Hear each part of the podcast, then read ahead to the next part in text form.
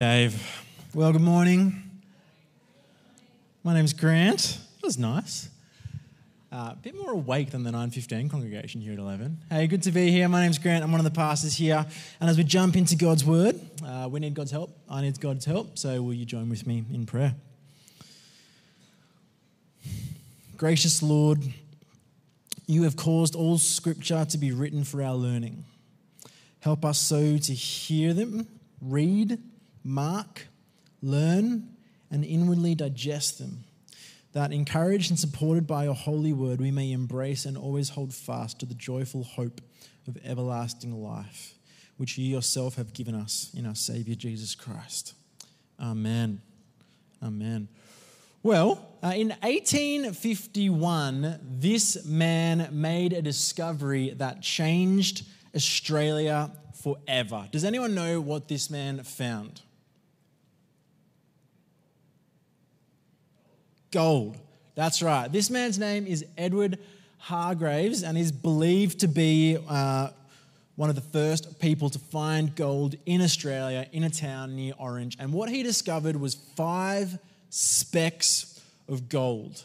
And that discovery changed Australia forever because people all of a sudden started to rush to Australia on uh, the hunt for gold. In fact, in the same year, a poem was published in a Melbourne newspaper. Uh, here's just one of the stanzas of that poem. It says, To the diggings, hundreds hurried with hot haste and reckless speed to the dangers of the journey, blinded by their grasping greed. In the next 20 years after that discovery, the population of Australia quadrupled as people flooded to Australia to find gold. In fact, um, around that time, the population of Surry Hills went from 800 homes to 5,300 homes. And during the gold rush, uh, people discovered more than just those five specks of gold. Uh, there was much gold to be found. In fact, this is believed to be one of the biggest nuggets of gold found in Australia. Um, the photo there says 630 pounds. I don't think that was all gold, but in that they found 95 kilograms of gold, which in modern day terms is believed to be about $5.2 million worth of gold. That is a pretty good discovery, if you ask me. Uh, but what the gold rushes of Australia teach us is that humanity is hardwired to chase after treasure, hardwired to go after the accumulation of treasure. And today, not many of us are chasing gold, I don't think. If you are, good on you. But uh, for many of us, the treasures are different. For many of us, we chase after things like wealth or possessions or success or recognition or pleasure. And we chase after these things with the same force that people chased after gold in the gold rushes of Australia some 100 years ago. And here's the thing if you've been longer, alive for longer than just a few years, you will know that chasing after these treasures feels a little bit like trying to grab onto smoke. You know, you get so close and you, reach out and you grab, but it just vanishes in your hands as you get it. You know, you try and get wealth, but you get some and you just want more, or you get some success, but you just want a little bit more, or you have an experience of pleasure and then you just want to go on to the next one. And I think this is helpfully summed up by two quotes from Madonna and Jim, uh, Jim Carrey. Here we go Madonna. This is what she said in her reflection on her success in life. One of the most wealthy, successful people in history. She says, My drive in life comes from fear of being mediocre. I push past one spell of it and discover myself as a special human being. But then I feel I am mediocre, I still am still mediocre and uninteresting unless I do something else. Even though I have become somebody, I still have to prove that I am somebody. My struggle has never ended, and I guess it never will. There's Madonna, one of the most successful people on the planet, describing her life and her pursuit of success like grabbing smoke. my struggle has never ended, and I guess it never will. Or take this quote from Jim Carrey. He says, I would think everybody should get rich and famous and do everything they ever dreamed of so they can see that it's not the answer. There's Jim Carrey, one of the most rich, successful, famous people in the world, saying, You know, I wish everyone could just get rich and famous and have everything they ever wanted because when they get it, they'll realize it's not the answer. You see, both Madonna and Jim Carrey here are putting their finger on the elusive nature of the treasures we chase after in modern society. You get some and you just want more. You, we're never fully satisfied. In fact, such is the nature of our chasing of these treasures that uh, in our search to possess these things, more often than not, they actually end up possessing us. So great is our desire for wealth, our desire for success and pleasure and accomplishment that they end up having a chokehold on our life. We just want more and more and more, and it's never enough. Even for Madonna and Jim Carrey, certainly not for me. I imagine not for yourself either. But this morning, we just had read for us two accounts of people that discover a treasure so valuable of such immense worth that when they find it, they stop searching altogether. Such is its value that they know there is nothing else that will bring greater satisfaction and purpose in their life. Such is the value of this treasure that anything else that they find after it will pale in comparison to what it is worth. Uh, it's for that reason that I've called this sermon How to Get Rich. Anyone want to get rich? This morning? No one. Viana. Just Viana. Okay. Josiah, a little bit. Okay. Well, let's find out. Um, if you've been with us for the past few weeks, you'll know that we're in the book of Matthew, biography of the life of Jesus, talking about the things that he said and did. And we've been in uh, parables, metaphors that Jesus has been using to describe what the kingdom of heaven is like. And if you're a scientist or an engineer or someone that's a concrete thinker, it's quite likely you found the last few weeks pretty frustrating. Because Jesus never gives a clear, concrete description of what the kingdom of heaven is like. It's like you ask Jesus, hey, what's the kingdom of heaven like? And he goes, yeah, it's kind of like um, a seed in a field. And people are like, okay, can you give me some more detail? It's like, oh, right, it was kind of like um, a mustard seed. You plant it in the ground, it starts off small and it gets bigger.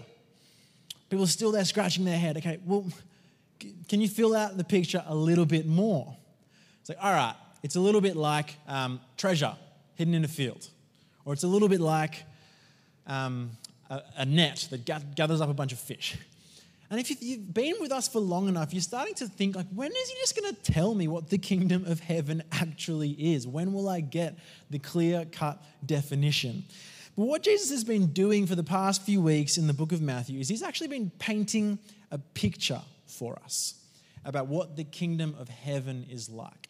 You know, I could, if you asked, what does Dave Fox look like? I could give you a description of a handsome man with um, dark hair.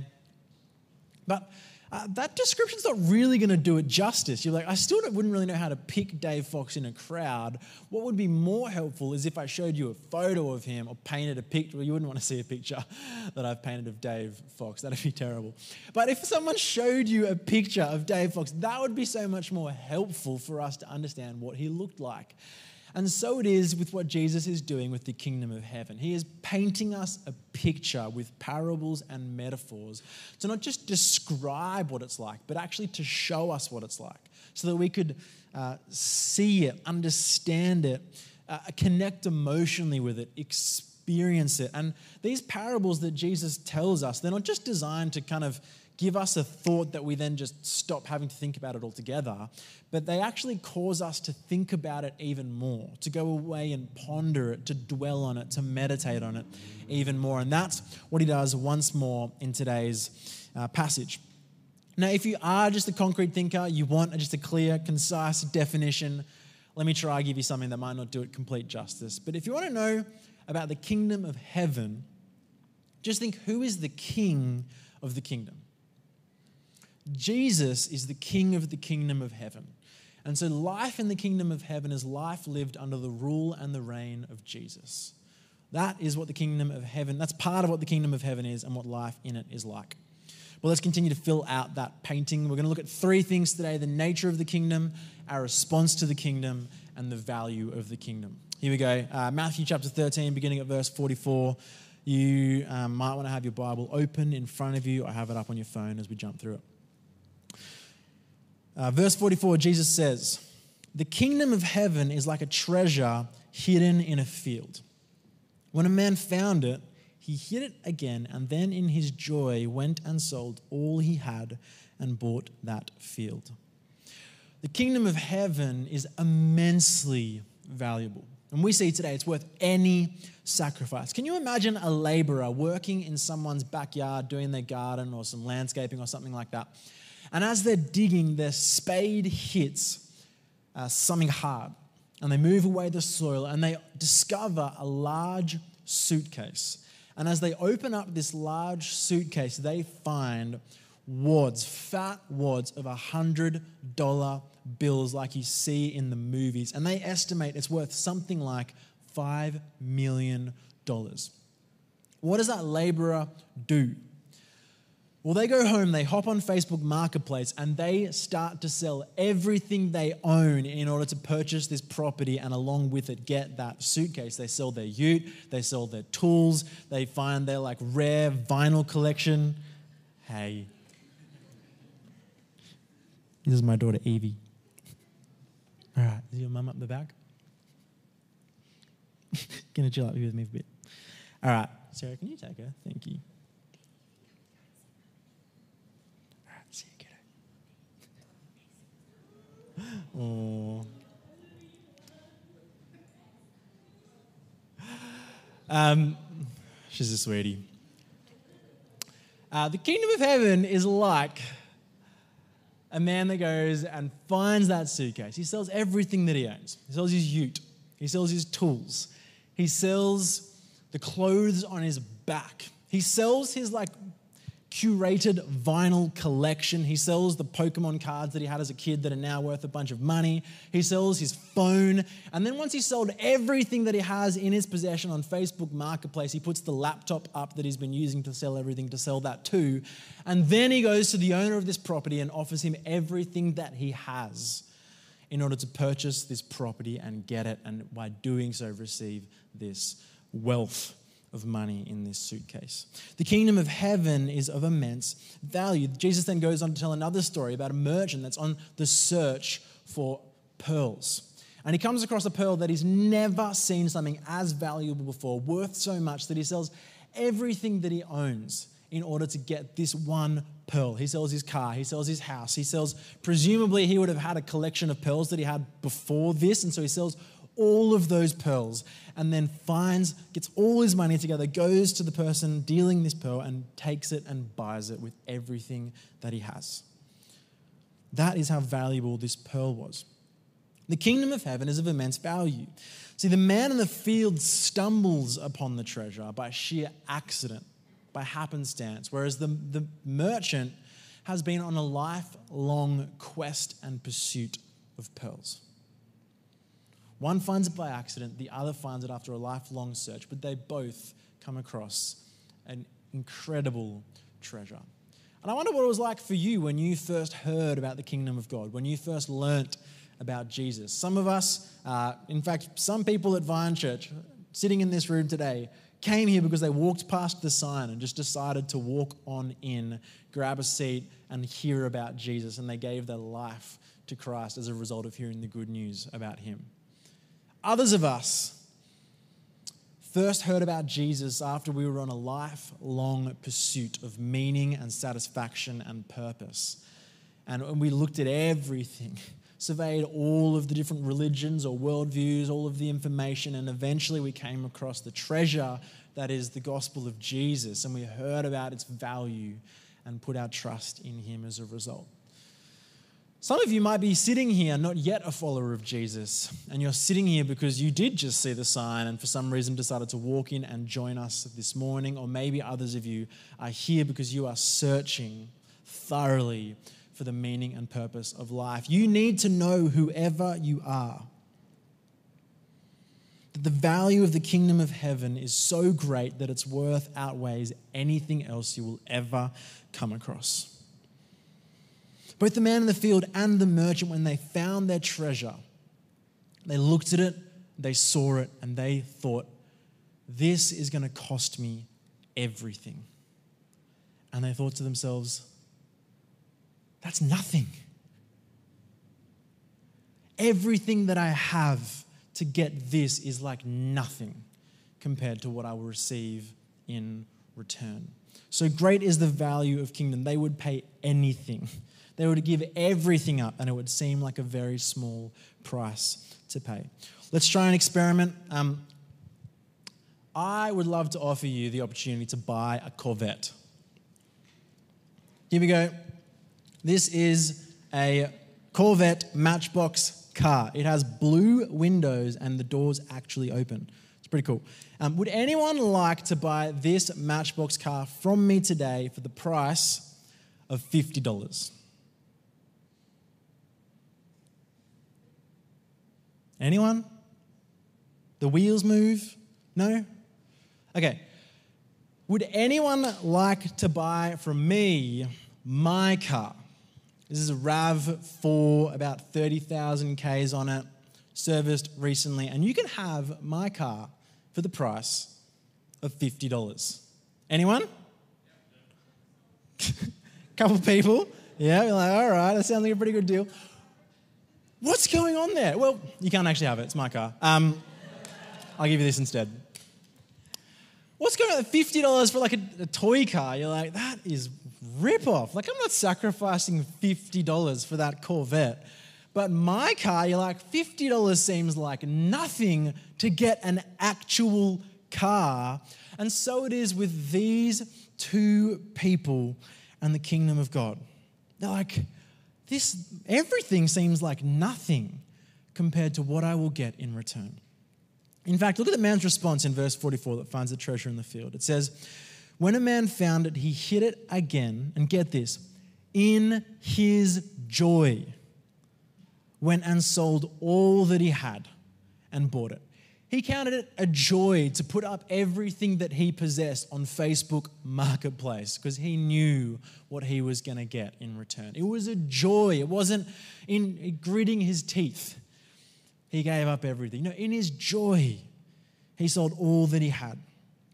That's how valuable he considered the treasure to be.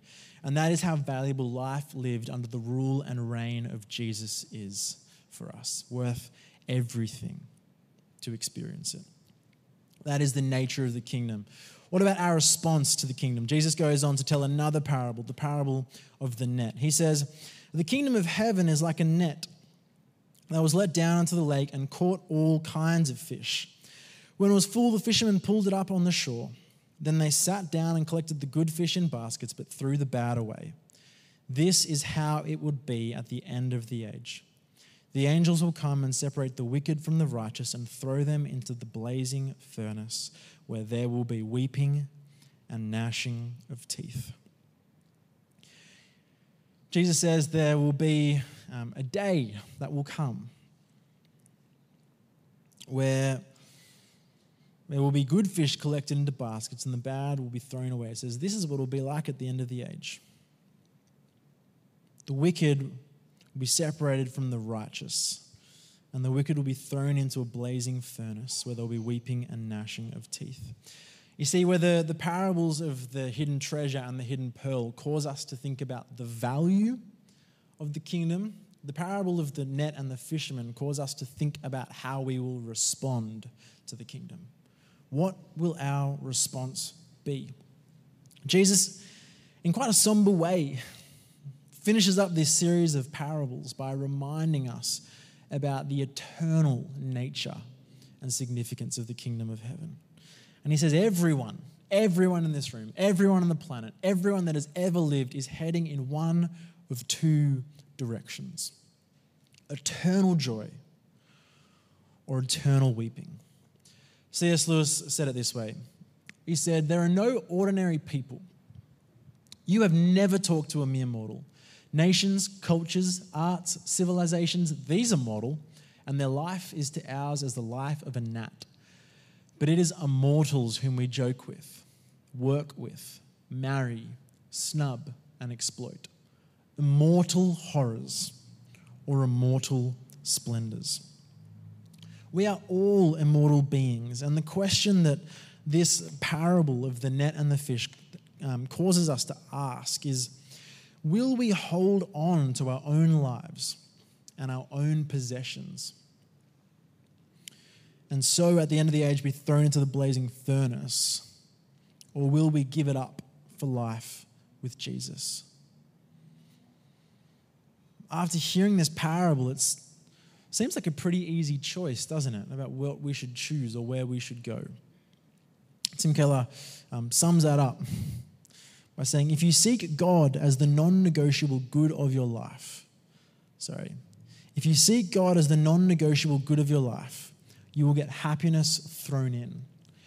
If, however, you aim mainly at personal happiness, you will get neither. Two choices God as the non negotiable good of our life, or, and we get happiness thrown in, or happiness as the main thing that we pursue, and, and like grasping smoke, we don't end up getting it and we get nothing in return. You see, the thing that matters most is not whether you've lived a good life or a bad life, not whether you've grown up, not your age or your ethnicity. The thing that matters most is how you will respond to coming across the treasure of the kingdom of heaven. There is a decision that needs to be made, not based on what you've done, but on whether you've found that treasure and whether you've gone all in on it. How we respond to the kingdom of heaven genuinely matters. Lastly, the value of the kingdom. I want to tell you how to get rich. How to get rich. Not really. I just wanted to get your attention. I cannot give you investment advice. I'm not the person that you would want to go to for that. You'd have a bad time. But if I was to try and give you some investment advice, I think this is sound. Um, ask an accountant or something. Chat to Nathan, you know, he'll, he'll hook you up. Uh, I'm pretty sure this is right. Whenever you go to make an investment, you want to make sure that there will be a return on your investment. A good investment is where you actually don't just put in money, you get money back. A bad investment is where you put money in and you get nothing in return. And so, when we consider the treasures of our lives that we are chasing after of wealth, possessions, success, accomplishment, pleasure, we need to stop and do an audit of those things and ask are these things that I'm investing in giving me a good return on that investment? Now, I've never been to a casino before. If you have, no judgment. But I recently came across a phenomena in the gambling industry known as uh, losses disguised as wins. Losses disguised as wins. This is a particular mechanic in pokie machines where, um, you know, when I just finished high school, I went to the Blue Gum Hotel in Hornsby uh, and I'd eat my chicken schnitzel and chips. And in the corner, there was a whole bunch of pokie machines. And, you know, every now and then you'd see the machines light up, the lights flashing, you'd hear the alarms and the celebrations, and people around would start to cheer and get excited about the win that this person had received. And losses disguised as wins, here's how it works. You go to the machine, you put in your dollar, you hit the button, the slots start to fire up and roll around, and then finally, when it gets to the last one, it slows right down, and you're getting excited to see what will happen, and clicks over, the machine lights up it's flashing, it's celebrating, there's sounds going on, the people around you start to tune. It's like, you have won 80 cents. Celebrating, you've won 80 cents. It's like, hang on, I put in a dollar. I got 80 cents. I actually lost 20 cents. This is a loss disguised as a win. This is why uh, casinos exist because people aren't just robbing them dry of their money. And this is why uh, the gambling industry is such a leech on our society because it works. People see, they get excited about losing money. They're putting money in and they're getting less back every time, but they think they're winning. And so it is with the treasures in our life. We think we're winning. We think we're getting money back. But in reality, the things of life are just sucking us dry, bleeding the bank account. You know, maybe you thought to yourself, I'm just going to give one year of my life. I'm going to work hard. Like my relationships are going to suffer.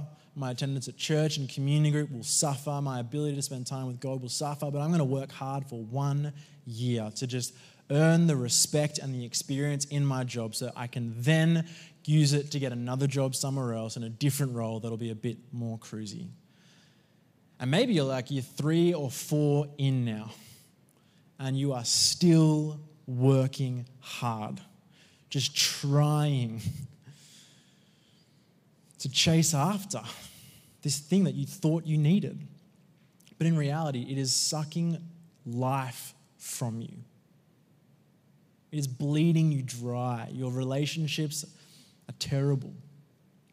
Your work experience you hate. Your, uh, your attendance at church is, you know, patchy at best, and your relationship with God is seriously suffering losses disguised as wins. Or maybe you're here from overseas. You know, you moved here a year or two ago and you thought, you know, I, I don't really like my life where I am, so I'm going to flee to Australia, get a new job, make some new friends, have some good experiences, enjoy the sun and the beach. And you're here and you're like, oh, I'm actually lonelier than when I left because I don't have any friends in Australia and you hear and you realize the baggage that I thought I left behind at home has actually followed me because my personality hasn't changed since moving countries. My family of origin hasn't changed. My experience haven't changed. And so now I'm here alone in Australia having to figure out uh, life being lonely and unhappy and miserable, losses disguised as wins. What is it for you in life that you are chasing after as a treasure that is just sucking life from you? You are not getting a return on your investment, but you need to slow down and realize that. Take an audit of your life and ask, how's it going? You see, this morning, the good news is there is a priceless treasure found in life lived under the rule and reign of Jesus. And even as I say that, even as I've been speaking this morning, some of you are thinking, that's great, but my experience of Jesus feels a lot less like finding a hidden treasure in a field and a lot more like finding hidden costs in buying a secondhand car. Like you, you go in on this thing and then you're like, oh, I need to get the brakes changed, or the mechanic's telling me I need like a new drive belt or a catalytic converter, and I don't even know what that is, but you know, should probably do it, but it's going to cost a lot of money. Maybe that's your experience of faith or Christianity. Maybe you feel tired or burdened or weary or burnt out in your faith. Or maybe as you look at Christianity, you think, that just seems like I'm buying more than I really want to. And maybe you're sitting here thinking, okay, and now I'm going to be told, like the man in the field, to just sell everything, give up everything, grit my teeth and bear it, sacrifice all that I have to go in on Jesus. But that's actually not what happens in the story. You see, the man discovers the treasure before he sacrifices everything for it. The discovery comes before the sacrifice. You see, the weird thing about this passage is the, the wealth of the treasure, what it's actually worth, the value is never described. Like it doesn't say, open up the treasure and here's what it was, or here's how much money it was worth, or here's what he found, or here's what type of pearl it was, or here's how much he got for it. It just says that they found it and they knew it was worth everything. Can you imagine for a second this guy? Coming across this giant nugget of gold. Do you think he needed someone to come up beside him as he was digging the dirt away from it and say, Oh, that's gold?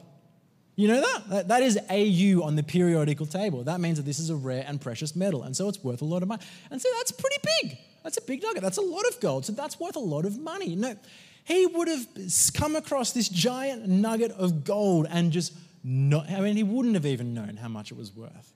But he would have been saying to his friends, Come here, let's dig this up. We have come across an incredible wealth of gold and money. And the point I'm trying to make is some of us have taken our eyes off of Jesus. And some of us have uh, mistaken something that Christianity isn't for it. And my encouragement for you this morning is discover Jesus again. Discover Jesus again, or maybe for the first time. And as you lay eyes on him, as you spend time with him, read the accounts of his life, take a copy of Matthew's gospel and pore over it yourself. You will read of a man that treasures you. You see, the man in the field came across a treasure so valuable that in his joy he gave up everything that he had to get it. Well, Jesus treasures you. And in fact, the book of Hebrews says, get this, the book of Hebrews says that Jesus, for the joy set before him, endured the cross. Jesus endured the cross with joy set before him. Like, what? Who would do that? What is that joy set before him? It's you. You were the joy set before Jesus that led him to leave the comforts of heaven, to give up everything that he had, to seek you out, to find you, and to be with you. And he did it all in joy. That is the God that we worship. That is the Jesus I want to invite you to discover afresh and anew this morning, to behold him, to see him. The discovery comes before the sacrifice. If you find yourself thinking this just seems like too much or too hard, you have not found the treasure. When you find it, when you discover it, everything will seem like nothing.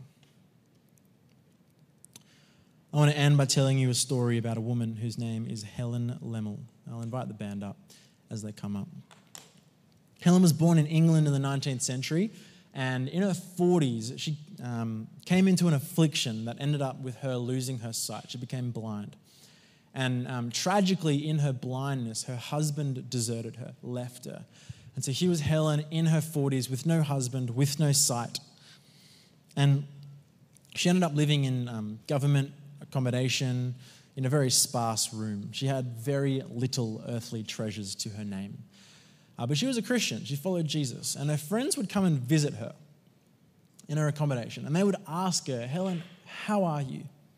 And her response would always be the same. She would say, I am well in the things that count.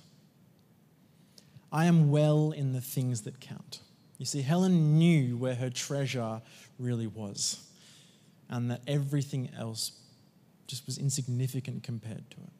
In fact, in her blindness, Helen ended up writing uh, almost 500 hymns. And I want to share with you uh, the most famous hymn Helen wrote. Uh, this is the chorus from that hymn. And bear in mind, this is a blind woman who's lost everything she has in extreme grief, extreme loss, and sadness. She writes this. She says, Turn your eyes upon Jesus. Look full in his wonderful face, and the things of earth will grow strangely dim in the light of his glory and grace. See, maybe you're here this morning and you have been chasing after treasures that are actually sucking life from you. I want to encourage you turn your eyes to Jesus, and the things of this world will start to look strangely dim in the light of who He is. Or maybe you're here and you've you're feeling tired and worn out in your faith. I want to encourage you look to Jesus.